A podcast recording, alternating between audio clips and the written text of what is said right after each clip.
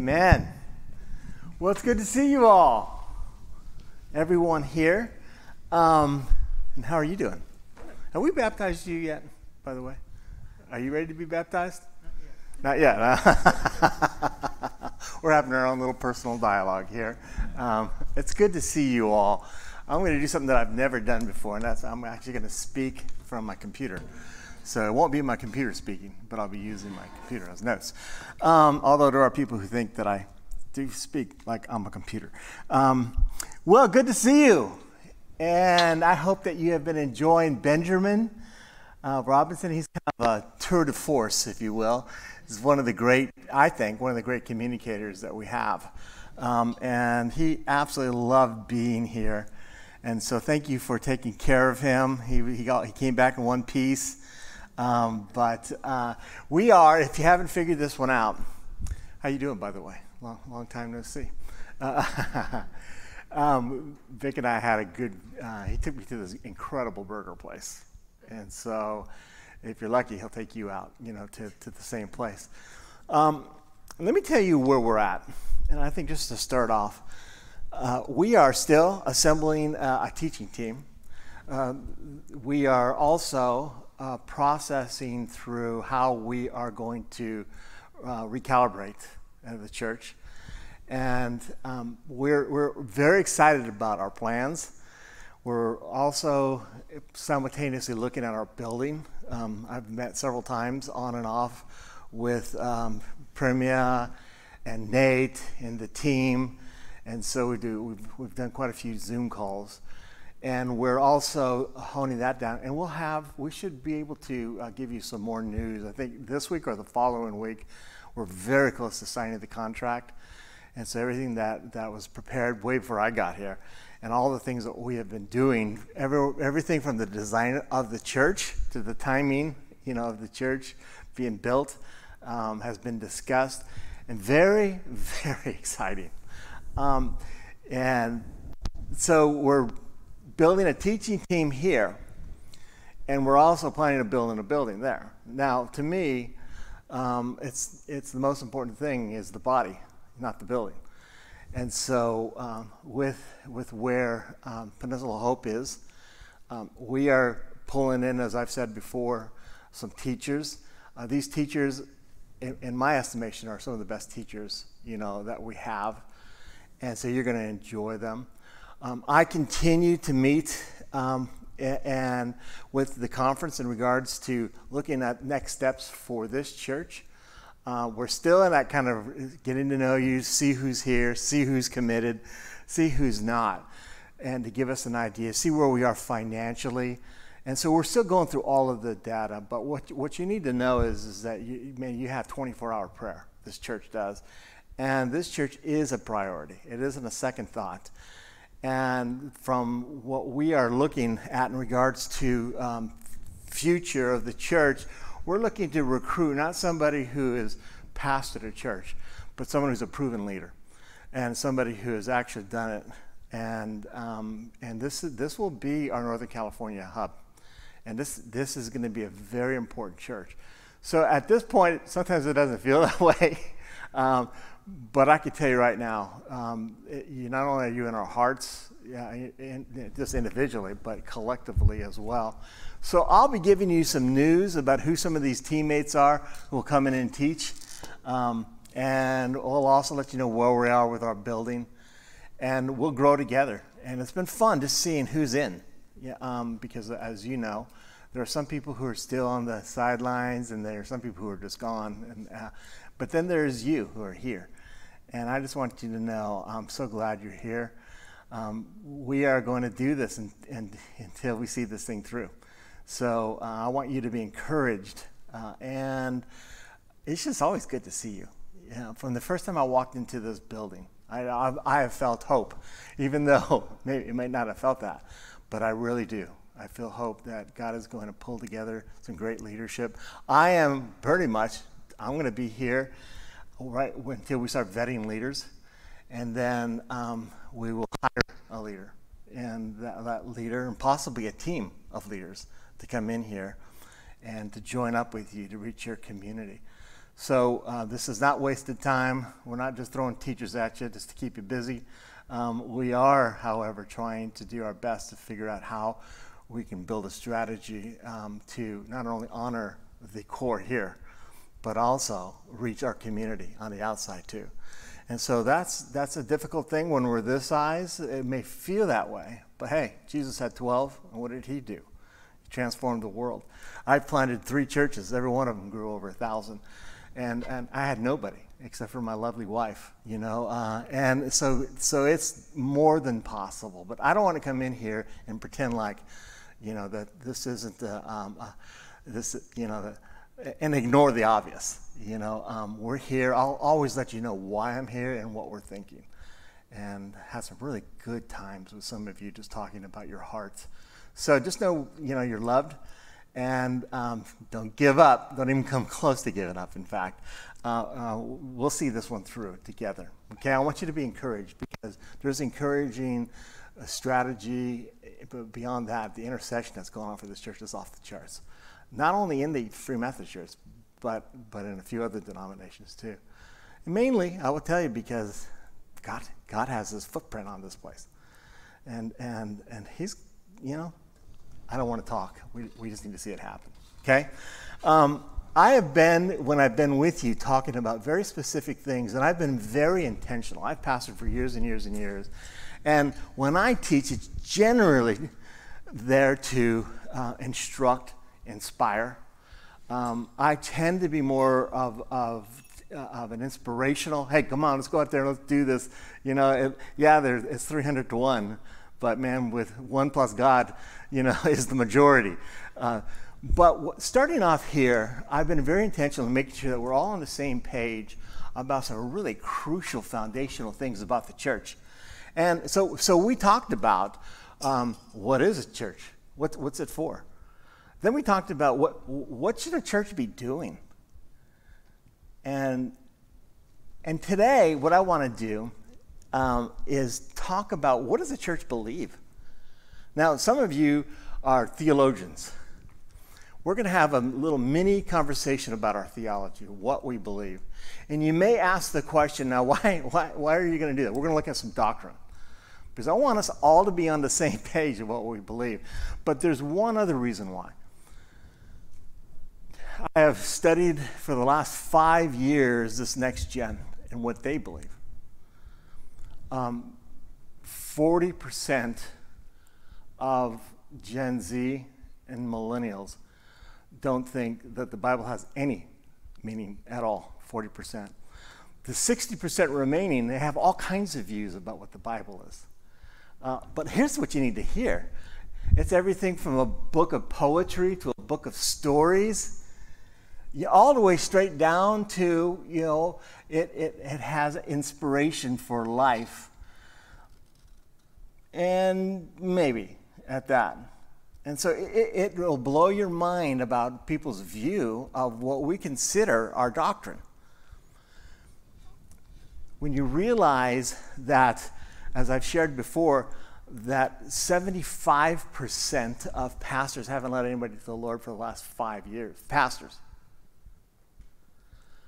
and you realize what what's going on here? What's happening in the church? Here's the thing that I think really blows my mind, and that is this. It would surprise you how many how few people know what our doctrinal statements are. And if they knew what they are, what the depth of their understanding of our doctrinal statements. Now, why is that important? Here's why. It's what we believe. It's also what we trust God for. And we're talking the foundation of our faith to know how to navigate by the Holy Spirit and to be rooted in His presence and in His Word. So it, it's, it's actually shocking to see what's happening to, I'm not talking about the church as a whole, I'm talking about the evangelical church. And so today is kind of one of those exercises, I almost didn't want to do it because it isn't sexy. But I want to go through what we believe, I want to go through our doctrine. Now, we're not going to have a lot of time to park in a lot of our points, but it'll remind you to, you know, what are what I call the essentials of our faith. Huge, huge deal. I've been around theologians my entire life. And I will tell you that they're not um, always easy to understand. they, they, they, write to each other. So God gives pastors um, the gift um, to be able to bring it down to our level. And so that's what I'm going to try to do. I'm going to go through a lot of material here. But I want you to know before we start, here, here's how I view theological talks, okay? Um, because sometimes churches get really proud about one aspect of their theology. We speak in tongues. Others get really proud about we don't speak in tongues. You know, and, and they hang up on certain doctrinal views and they grow a little pride that comes from who knows where. Um, and we're the church that smiles all the time. You know, we're the church, you know, that has healing services. We're the church. Well, that's great. No, but in essence, we're the church that honors the Word of God, that lifts up the name of Jesus. You know, that does what He asks us to do.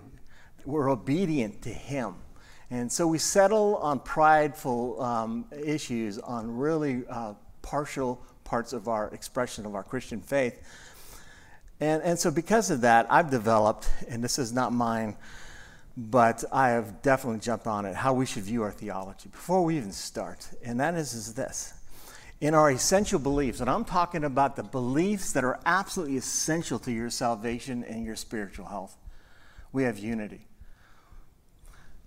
The things that I'm going to be talking about are things that define what orthodoxy is. Orthodoxy is the pureness of our Christian faith. It is what all true Christians believe. And, and those essential components that we should all know, in fact, we should all know them by heart. We have unity. Oh, people may debate them. They, they may not believe what we believe, but that's what God uh, holds up for us as a foundation for our theology. Very, very big. So listen to this. In our essential beliefs, we have unity. If you don't agree, you don't agree. It's God's word. We're going to love you. We hope that you get, come in alignment, but you don't agree. And so we'll have to agree to disagree. And we stand by it. And I'll go through those just in a second. But it's important for you to hear in essential beliefs, issues that, that directly affect our walk, spiritual health, and our salvation, we have unity. There is no discourse. Uh, oh, there's questions people have. And so we don't break off from that. Um, in our non essential beliefs, we have diversity. And what I mean by non essential beliefs, some people raise their hand in church, some people don't.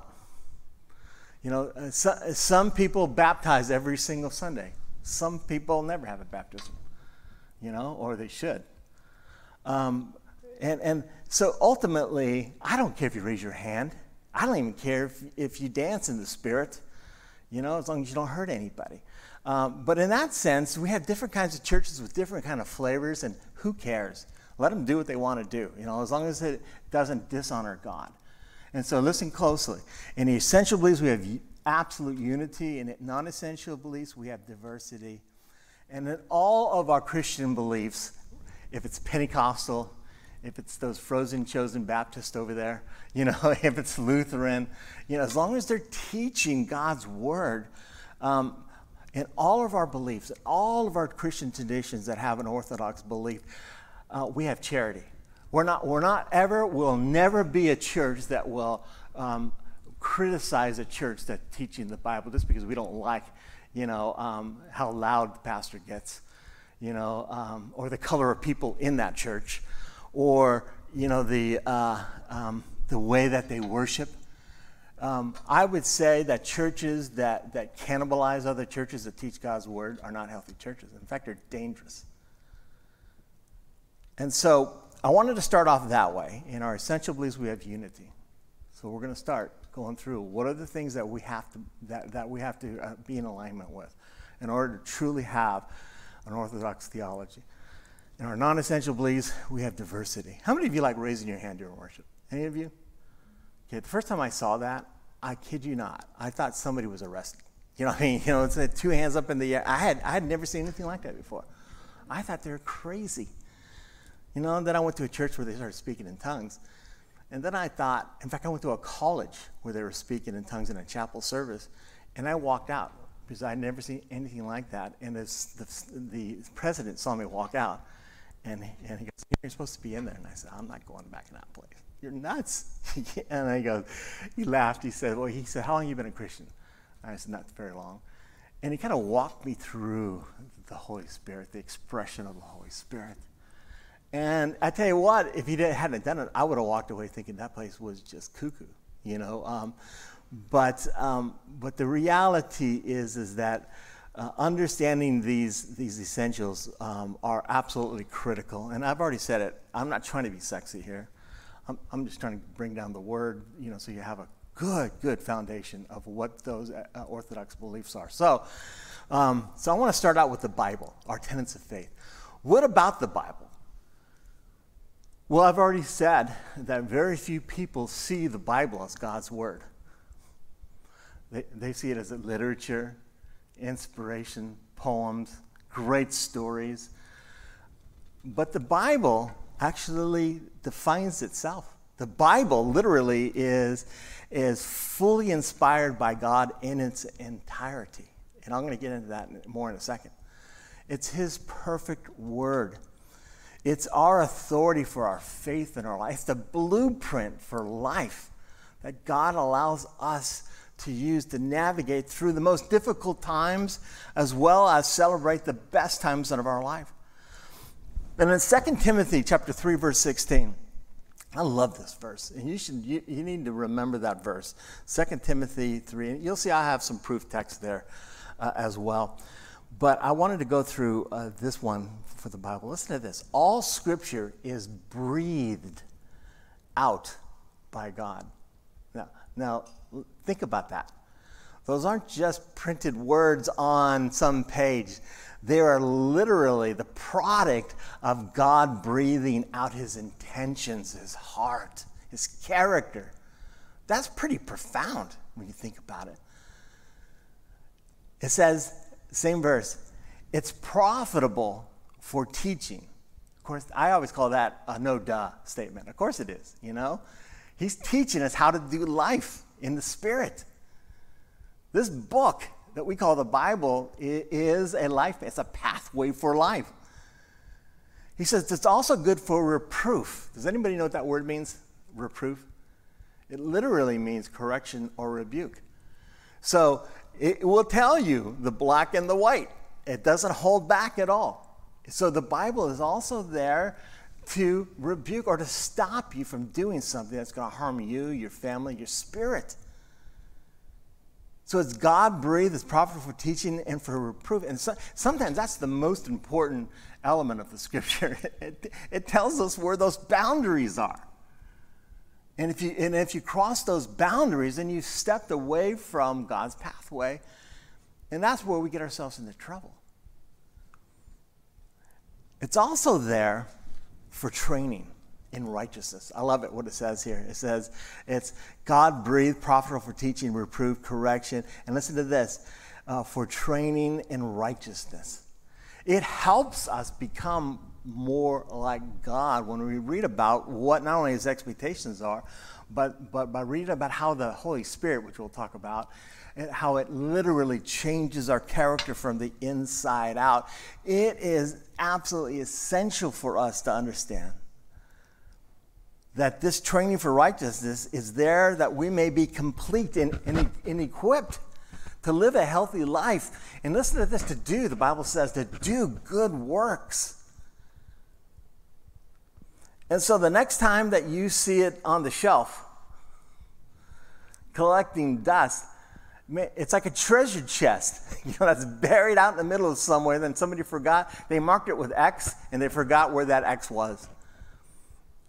Being in the Word is far more than some kind of preacher making you feel guilty if you're not.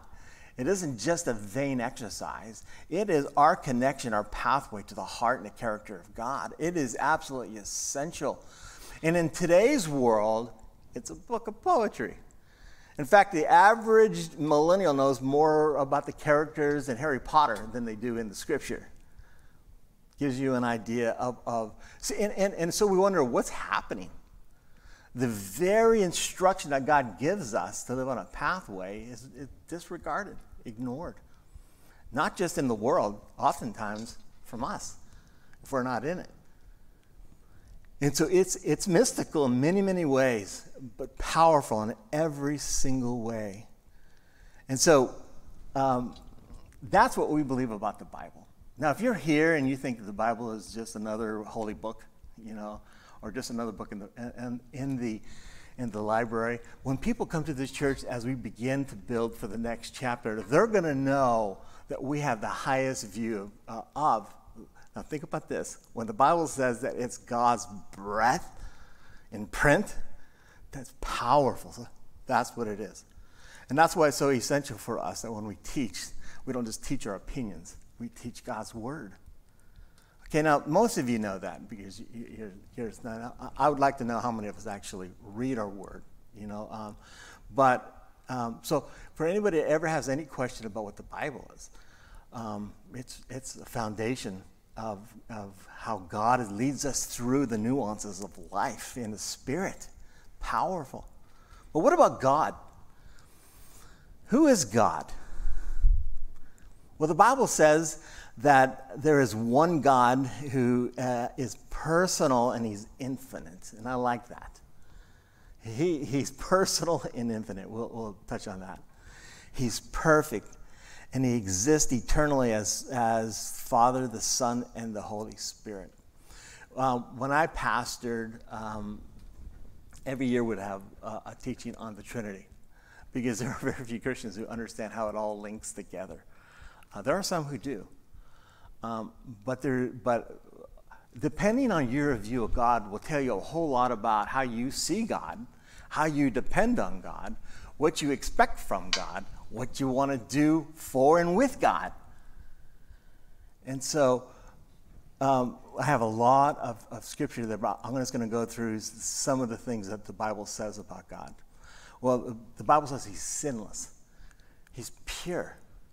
Now, it's hard for us to even imagine what pure is.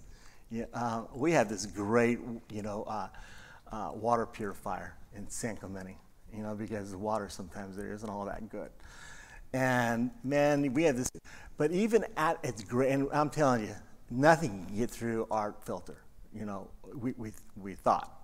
Um, but you start thinking about the purest water and you're thirsty and oh man, that's good.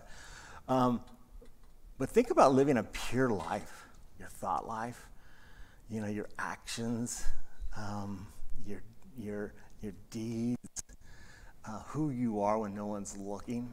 You know, um, how many of us would say we're pure? Well, we know, you know, that if you said that, I would say, you know what, I love you, you're lying, you know, uh, uh, uh, and we'll talk about man here in a second. But I love what the Bible says about God. It says that he, he with a single breath, he began to create um, uh, the universe and everything we know, space and time all, all, all materials, you know, um, that we see and we don't see. But he doesn't just create those, he, preser- he preserves all things, the very orbit in which we're in. God, the Bible says that God holds us into this perfect orbit, that if we are off that orbit axis by one or two percent, either we dry up or we get inundated by floods. We're not here by accident. This universe isn't here by accident. I've already said the concepts of life and of, and of matter were thought of by God. And here's what, I, here's what, what Isaiah says. He says, But his love is pure. I want you to think about that because that was one of the reasons why he sent his own son. In other words, he has no bias. He, Jesus, you know, the whole reason why he came. He didn't come here, the Bible says, you know, to, to judge you. He came here to save you. His motives are pure in every single way. But imagine a pure love. Wouldn't it be great if we were all raised by parents that had pure love? Now, my mother, you know, she's Italian, full blooded Italian. And she had pure blooded Italian love which was, you know, verbally violent, physically comforting. my mom was the kind of person, and uh, don't ask me where she got this, but when she get, she would get, she had this spoon, and it was a wooden spoon, and she just had an unbelievable ability, to, you know, to throw that spoon anywhere. You could be, you could hide behind the corner, and that that spoon would somehow spin and hit you around the corner. And, and so, uh, so I don't know where she got that gift. So we always said she had the gift of spoon, you know, uh, spiritual gift. Um, but she had this, she, and, and the word she would use, and this will freak you out, so I don't want to freak you out. She's wonderful. She's in heaven right now. She's probably bossing everybody around. But um, she would she would say things to this because this is what she was she heard from her parents. She says, "I want you. You better get in. You better get in by 12 o'clock. And if you don't, now this will be graphic. Um, she'll say, I'll, I'll, stick you." And and you know, as a kid, stickers. I'll stick you with a knife. Don't worry, Mom, we'll be in by 12. 12. and she would use language like that. So my, when my friends would come over, she said, You know what? I told you, don't make me have to stick you with a knife. And my friends would go, Oh, what is this? And, you know, it took me a few years to unravel all of that, I have to admit. Uh, and yet she'd be the one who would, you know, who would sit on the couch and say, Sit by me, tell me how you're doing, and, and just loving. But I got to tell you, as pure as her love was, you know, um, being threatened by having a knife stuck in you is probably not, you know, well, of course, um, I'm not exaggerating that story, but we all have different experiences, and she would obviously never do it because we're all here. We're proof that she never has. Um, uh, I love what uh, um, Ezekiel says. His, his, his countenance is penetrating. Isaiah says the same thing. It's so penetrating. His you can't even look upon him. In fact, Isaiah says, Woe am I. It's like landing on the surface of the sun. And there's something about his countenance that just sees through all of, of, you know, either the ugly things, the polluted things, even what we consider pure, he sees through it all. His countenance, so his countenance is penetrating. The Bible says he's, he's all powerful. There isn't a source in the whole cosmos that can overpower God. Um, he's always present. How in the world can he do that? Always present. Well, how can he be present in San Clemente and here in Redwood City at the same time? You know, we're going to have to ask him that question. That's God. That's who, and this is how he describes himself through his word. He's omniscient. He's all knowing. There isn't anything he doesn't know. And a lot of people have issues with that. Well, then how come did he know that man was going to fall? And, um, and I mean, and, and it's okay to ask questions, by the way, you know, about, about these characteristics. But this is how he describes himself. So when we say the word God in here, when we worship God, that's what we're talking about. He's all these things, and yet he knows your name. I mean, it's just, it's just beyond belief. And again, think about that. The next time you take his name in vain. I mean, it, it, it's something that, again, we need to be reminded of who the cast of characters that, that are just so essential for us to understand their being. What about the work of Jesus Christ? This is as crucial as anything that you'll ever hear. Now, I know that I could do a series on every one of these. And I'm definitely trying to insult your intelligence by going through all of them. But I want you to have the baseline. So, who is Jesus? Jesus, in its very sense, is God. He is part of the Trinity. In fact, the Bible says he's the iconikos. He is literally the icon. He is the exact representation of God in flesh. He's God, and yet he's man. He's man, and the reason why that's important, he walked here as man, because the Bible says that he was tempted in every way and yet was never, ever compromised his holiness. Now, I saw a movie, and I'm, and I'm not to I'm not to recommend this because I read the book first, uh, called The Last Temptation of Christ. I don't know if you remember that. There's lots of skepticism about that movie because it was about um, uh, could Jesus be tempted? And I, it's worth going through this, at least the, um, the premise of the book. because powerful. It, it was about um, them, cap, you know, capturing Jesus, beating him, and uh, nailing him to the cross. And in, in the sequence of the book and the movie, they, they come to the point to where they're about ready to pound the nails into his hands and nail him to the cross. And at that point, again, book and movie, Jesus says, Don't stop it. I renounce who I am. This is book, movie. And of course, people just went nuts when, when they saw that. They didn't go through the rest, they just stopped right there. And so they took the nail out of his hand and they, and they basically just shoved him aside and said, Get out of here, you're pathetic. And so Jesus ends up, this is the book, you know, finding, you know, basically, he gets married to Mary, have children. And one day, while he's working in his workshop, um, the Apostle Paul comes through, preaching Christ and Christ crucified. So, so Jesus, well, wait a second, I, I'm, I'm Christ, and you know, I walked away from that. So who are you talking about? And Paul says, Paul said in this in this narrative, he said, "No, you're not. My Christ was, was uh, um, he died on the cross, and he's resurrected and sitting at the right hand of the Father, and kind of talked a little bit about the work of, of, of Christ and what he did for mankind." And and so this is the book, and I know I risk by even talking about this stuff. But so he um, goes back to his family and he said, I made a huge mistake. I was supposed to be crucified. Remember, this is a book. I'll say that 10 more times. Um, and, and then what happened, and this is, is that he calls all the disciples, some of them were still around, and he says, I want you to nail me to the cross. Because that was, that was why God, you know, um,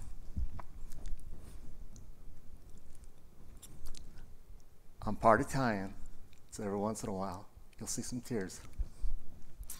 So, so they gather all the ones who are alive around, and let me get a drink of water here. Don't worry, you don't have to call 911. I'll be okay. Um, oops. And so, one of the disciples gets this hammer and gets this, this nail and pounds it into his hand. Right then, the whole thing reverted back to when he was being nailed to the cross. And the whole premise was he, that was about as close to temptation that he had ever had. Now, of course, it's not theologically aligned, but it showed for one second that, that, he would, that that thought that lasted a millisecond uh, was what the whole book is about. Could he be tempted not to do this? Well, as soon as he, they started hammering, it was a Roman soldier that was hammering in there. And so no time had gone by. It was a millisecond. Now, of course, like I said, it's not theologically accurate. But the bottom line, the whole premise of the book is he may have been tempted, but we don't even understand how. And he never gave into it ever gave into it. And, and it ended up being a powerful story that, you know, uh, and it, it, just shook me up, you know, then, it still does, to think that he did that for us and could easily be uh, attempted not to do it. And he did not give into that temptation. And that's the great love that he has for us. And so I'm not giving any of this uh, a lot of honor because I need to move on. But here's what you need to know he was born a virgin. The Bible prophesies that. He lived a sinless life. He died in our place to pay for our sins. He came to save us. Save us from what? The consequences of our lifestyle, from sin. Listen to this saving us from having to face God without grace in His presence. In fact, Jesus Christ is the only ground for man's legal standing before God, uh, which includes both our forgiveness of sin and even the gift of the Holy Spirit that, that, that he prophesied would be, you know, the paraclete, you know, when, when, he, when he rose from, from the grave. And so, you, when we celebrate the person of Jesus, really the whole reason why we have access to, to, the, to the living God and hope for heaven is by the work that he did on the cross for us. And our faith in him and our obedience to him is really what makes us, listen to this, saved. Saved from the consequences of sin and evil and lostness and eternity without God. And this is powerful stuff. But not everybody sees Jesus the way that I just described. He's another religious figure. The World Council of Churches, in which I won't uh, name the churches, um, 70% of them believe that Jesus is um, a religious, inspiring figure. But they stop short of saying that he's the Son of God. Some of them say, well, he's one of the sons of God. And then they list several others. So in this church, you know, we say that, you know, he is the Son of God. And the only way to heaven is through him. And so, again, this, these are reminders. Uh, some of you, I'm sure, have heard this. I don't ever want to take it for granted that you have. Um, uh, what about the Holy Spirit? The Holy Spirit is, is a divine person. It isn't, an, it, it isn't a, like an ethereal, uh, uh, ethereal um, ghost that floats around, you know, and uh, like Casper. Um, it, it really is the expression of God in spirit. And, you know, part of his purpose is it to work in convicting men of their sin. He's the one that makes you aware that you're about ready to step over a, mor- uh, a moral boundary that's going to have consequences for your life. He's involved in, in our new birth. And when we're born again, the Bible said he literally, the Holy Spirit seals our salvation. Powerful stuff. Um, in John 14, Jesus tells his disciples, and listen to this. He says, uh, The Father will send the Holy Spirit to teach you all things. Now, listen to that to teach you all things. Part of his responsibility is to teach you all things and to bring back remembrance of all the things that I have taught. And so, being in the Spirit, as we talk about, is essential to understanding with clarity what God's Word is. I love this because um, the Bible literally describes the Holy Spirit as the paraclete, which means the one who walks beside you through life, the one who helps you. He's the helper if you, if you will, help you through the new, navigate in the nuances of life. He's the advocate when the enemy comes against you and accuses you, because the enemy is the accuser of the brethren. He's your advocate, brings to mind who you are in Jesus. He's our counselor. I always tell couples before you ever, even go to bed, pray about everything. Now, you can't pray about everything but you can pray about the. But if if if you've come to the end of your physical or, or, or intellectual wisdom to know how to get beyond a barrier, stop and pray. Because you're inviting the wisdom of God to come in to bring counsel to you. Plus, it also reminds you that you were never meant to do this by yourself.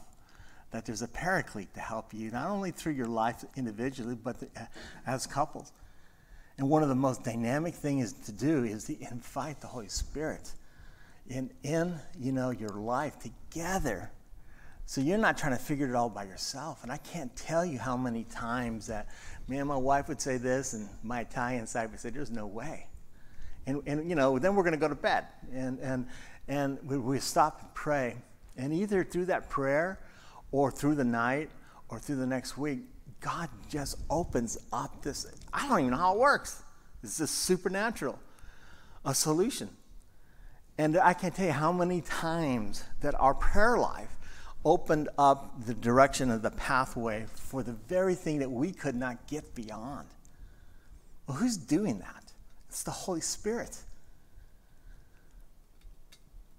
The Bible says that not only is he a source of, of, of, guidance, but personal revelation. He reveals things about yourself. That dream that's in your heart to impact the world and beyond, there's a really good chance that, that he will reveal that to you. And I hope you all have that kind of dream.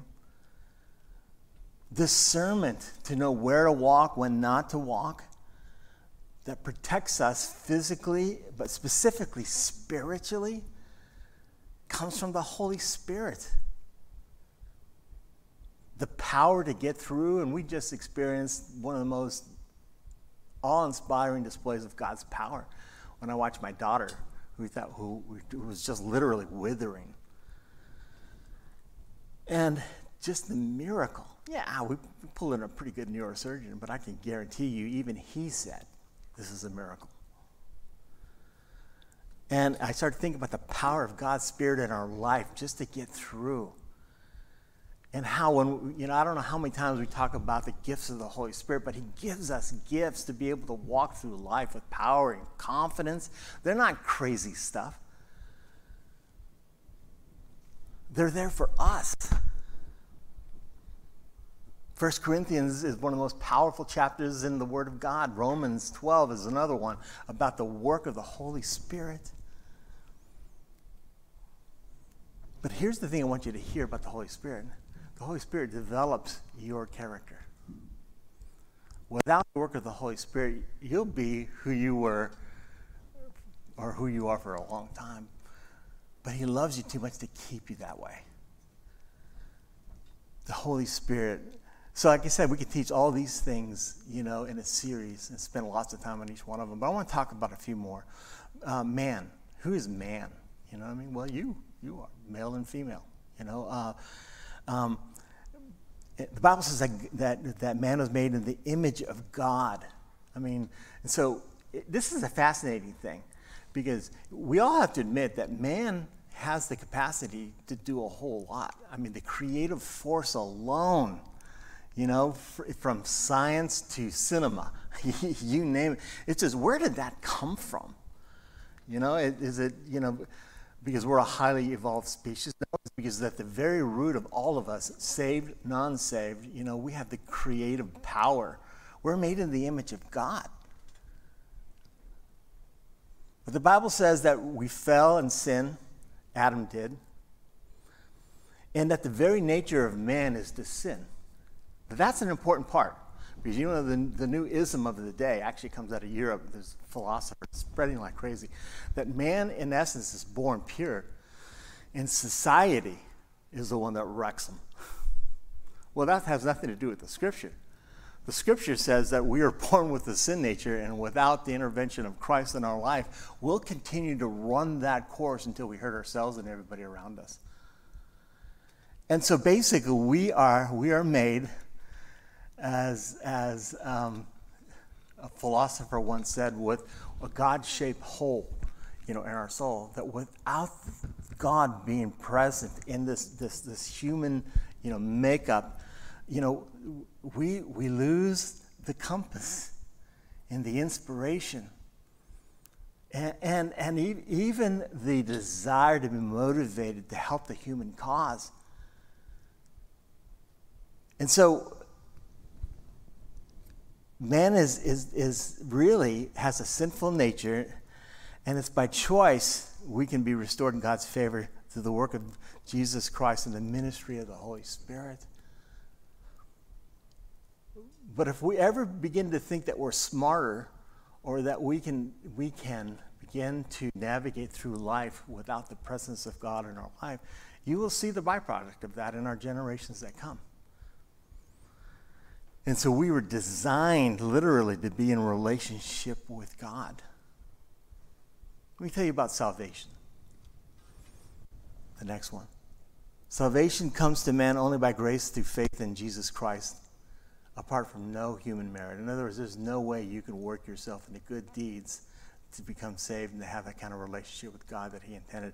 It is a complete surrender of your will. This when you resign as the general manager of your life and say, okay, God, you're the, you're the one who, who, who now runs my life. The Holy Spirit is your counselor and your guidance. and the Word is your pathway. And, and, and, and the great thing when I start talking about salvation, and, and a healthy church sees salvation. Um, salvation is a free gift um, bought to man by grace and, and it, by receiving a personal faith in Jesus, whose blood was shed for the forgiveness of sins. Those are powerful things, you know, that we, we need to be reminded of teach, to teach. And when you get the opportunity and start talking or discipling others, these are key things about Christian faith that we need to know to spread. Now, I realize we're, we're overtime as usual. Um, what about the church? Well, I've spent a lot of time talking about church, so I'm just going to get right down to this already, the last few times that I was here. Uh, you need to know that Jesus is the head of the church. In fact, you know, I have one friend that says lead pastor, Jesus, and then, um, you know, co-worker in faith, and then he lists his name. And I thought, you know, was, okay, it's a little crazy, but, but it works, you know. Jesus is the pastor of this church. And when we do anything outside the bounds of his character or his, words, then we fail him miserably.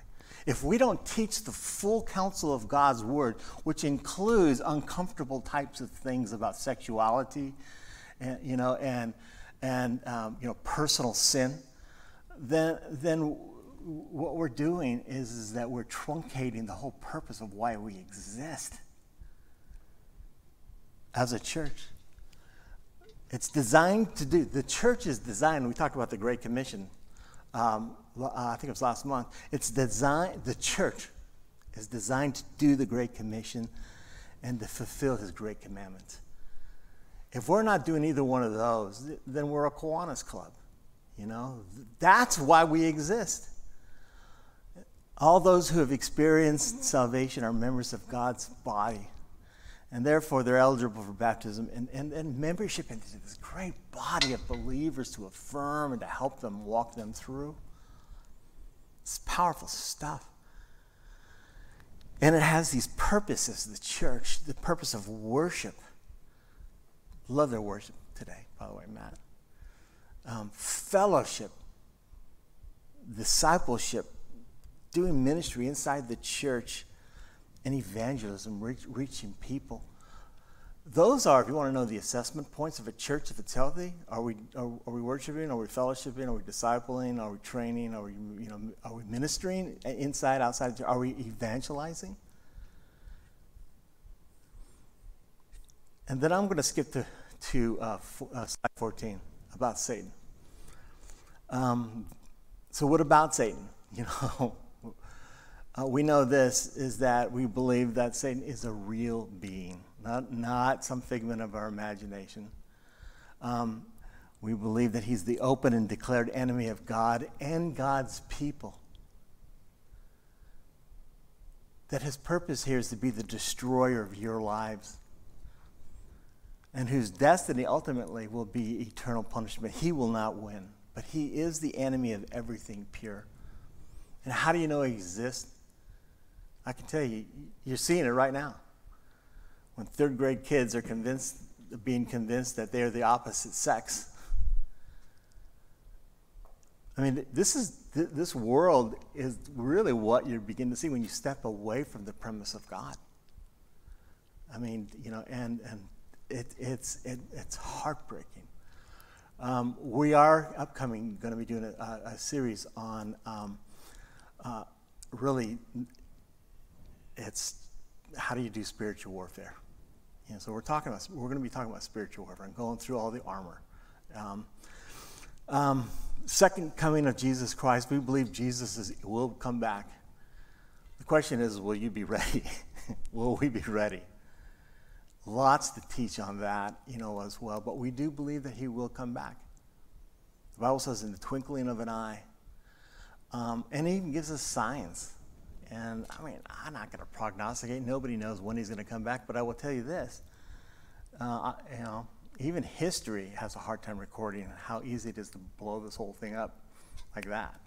You just see everything lining up, and it's chaos. And uh, the only thing that's going to pull it together is the presence of God. But the Bible says that ultimately, you know, he'll, he will he will come back, and those that are, that have faith in Him, you know, they will be um, they'll be taken up in this thing called the rapture. You ever heard of the rapture? You know? And we'll be living with him. And that's something that I used to teach every year because I want people to know really that this is just a momentary time that we have. And he asked us to be great stewards of this time. What about the eternal state? The Bible says that all people will experience resurrection. Did you know that? You're going to if you're with God or you know are saved or not saved, you're going to experience a resurrected body. Believers to the state of eternal life in heaven, and unbelievers to the state of eternal punishment. Hell is real. And part of the reason why we exist is to love people out of hell, not, not make them afraid so they don't go to hell. And I always say, where God isn't, that's where hell is. And you see it sociologically. It's a real place. But, but sociologically, the further we get away from God, you just see the whole moorings of, of society fall apart. Now, why, why did I just spend this time talking about that? Because I don't, I mean, you're getting to know me and I'm getting to know you, but here's one thing I don't believe anymore that everybody in a church understands anything that I just said.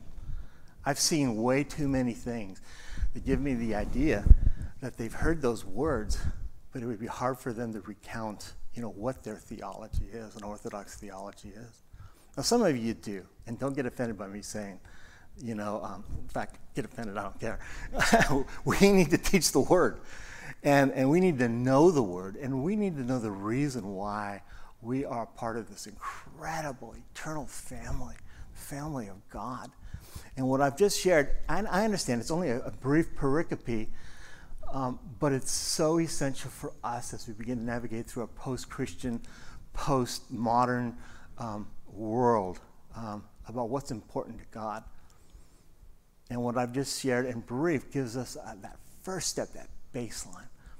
So you'll hear us. We'll be teaching about that, incorporating everything I just said into our sermons. It may not be a series, but it'll, all of those are so important for us to know. And here's the thing it's a homework assignment. Go home, you know, study some of this for yourself. There's all kinds of great teaching. If you want more on any of that, before we get to the point where we're going to do a whole series on God, the Holy Spirit, Jesus, go and there's, there's lots. And if you need me to give you some resources, I would love to do it. But um, so, um, last thing said, if we're, I'm going to compile everything that I've just been talking about since I've been here into a booklet. And as I've already said, when people start coming, when we start inviting people, when we hire, you know, and when we go to the next step, they're going to know exactly what we believe. And, and what I've shared really comes from years and years of experience of churches that, that have mission drift. They become something other than what the gospel says that we should be. And, and so everybody's going to be on the same page about what is a great commandment church, what is a church, you know, what are what is the Holy Spirit, who is God, and so we're doing this together. Um, and it's going to be um, it'll be the first um, product of at least this season to where people say, "What is Peninsula Hope Church?" Well, here's here's what we believe about the church. Here's what we believe, so people know what they're stepping themselves into. But I wanted to do that here, um, and again, I realize that it isn't like uh, super super inspirational unless you love, you know, teaching from God's Word. Um, but I want you to know that I believe that what we just talked about is going to be the foundation for what God is going to build here. Understanding God's Word in totality you know, uh, and then expressing it and living it out. Amen? Amen. Um, well, so with that being said, um, I'm looking at the time, and I'm just going to close it with a word of prayer. I want you to know that next week we have um, a guest speaker here, one, one of the team uh, mates that we're processing through to bring here. He's actually taught at this church before. His name is Chris Chavez. He pastors a great church in, um, in Vacaville. In fact, I think Randy actually has been there, you know, uh, um, and uh, and they didn't kick him out, so Randy must have behaved. But the uh, but he's going to be here next week, and then we're going to have um, again we'll have some online and some in person, and uh, and the next time I speak, I'm going to actually be speaking about vision, about you know what we'll become as a church. Um, but, um, but so far, you know, Benjamin's been a part of it, Kotz has been a part of it. Chris, right now, he's processing, but he wanted to teach. He loves this church. And that's the thing that you need to understand is there are people have like a supernatural love for this church. And uh, so he called me and he said, "Hey, do you need anybody to teach there?" And I said, "Yeah, don't you don't you pastor a church? You know, uh, um, yeah, but I don't know." So he's going to be here next week. Bring someone here with him. And then um, Benjamin and I are talking a whole lot about how he's right down the street, about how we can partner together, and, I, and I'll be here. So um, I'm hopeful. Uh, you know, keep the faith, affirm each other, and know that God has got something really special. If you're prepared to give, you know, you know how to give. And so, um, and that's always an important part. So far, you've done a phenomenal job in keeping us, you know, um, with, with some revenue. and so, thank you for just being faithful to God in your tithes and offerings. It's huge, it's big. Um, but the most important thing is that you know that God loves you. And, um, and I tell you what, thanks for the opportunity of being here you know, as well. So let's pray. Let's stand. Lord, thank you for your for your word. Thank you for what your word says, Lord, the promise of your word, the power of your word, Lord God. That we aren't just part of an assembly. We're, we're, we're a part of this eternal plan. And we have, we have a place in that eternal plan. And we start thinking about the supernatural and we start thinking about just how you inspire and empower us to do things beyond our ability. And Lord, I just pray that your Holy Spirit would just continue to watch out for everybody here. Lord, I pray for anyone here, Lord, that has financial challenges, Lord, or relational challenges, Lord, in their marriage or with their kids, um, or, or, or even relationships with those that they work with. I just pray that your Holy Spirit would just keep them, Lord God, sustain them. Lord, I pray that we would continue to support each other, Lord, as, as we um, literally race towards you, Lord. And we ask these things in your holy name. Amen. Amen. Amen. It's great to see you. Make sure, man, you give each other a hug, high five, or whatever you're allowed to do. You know, uh, um, and uh, we'll see you.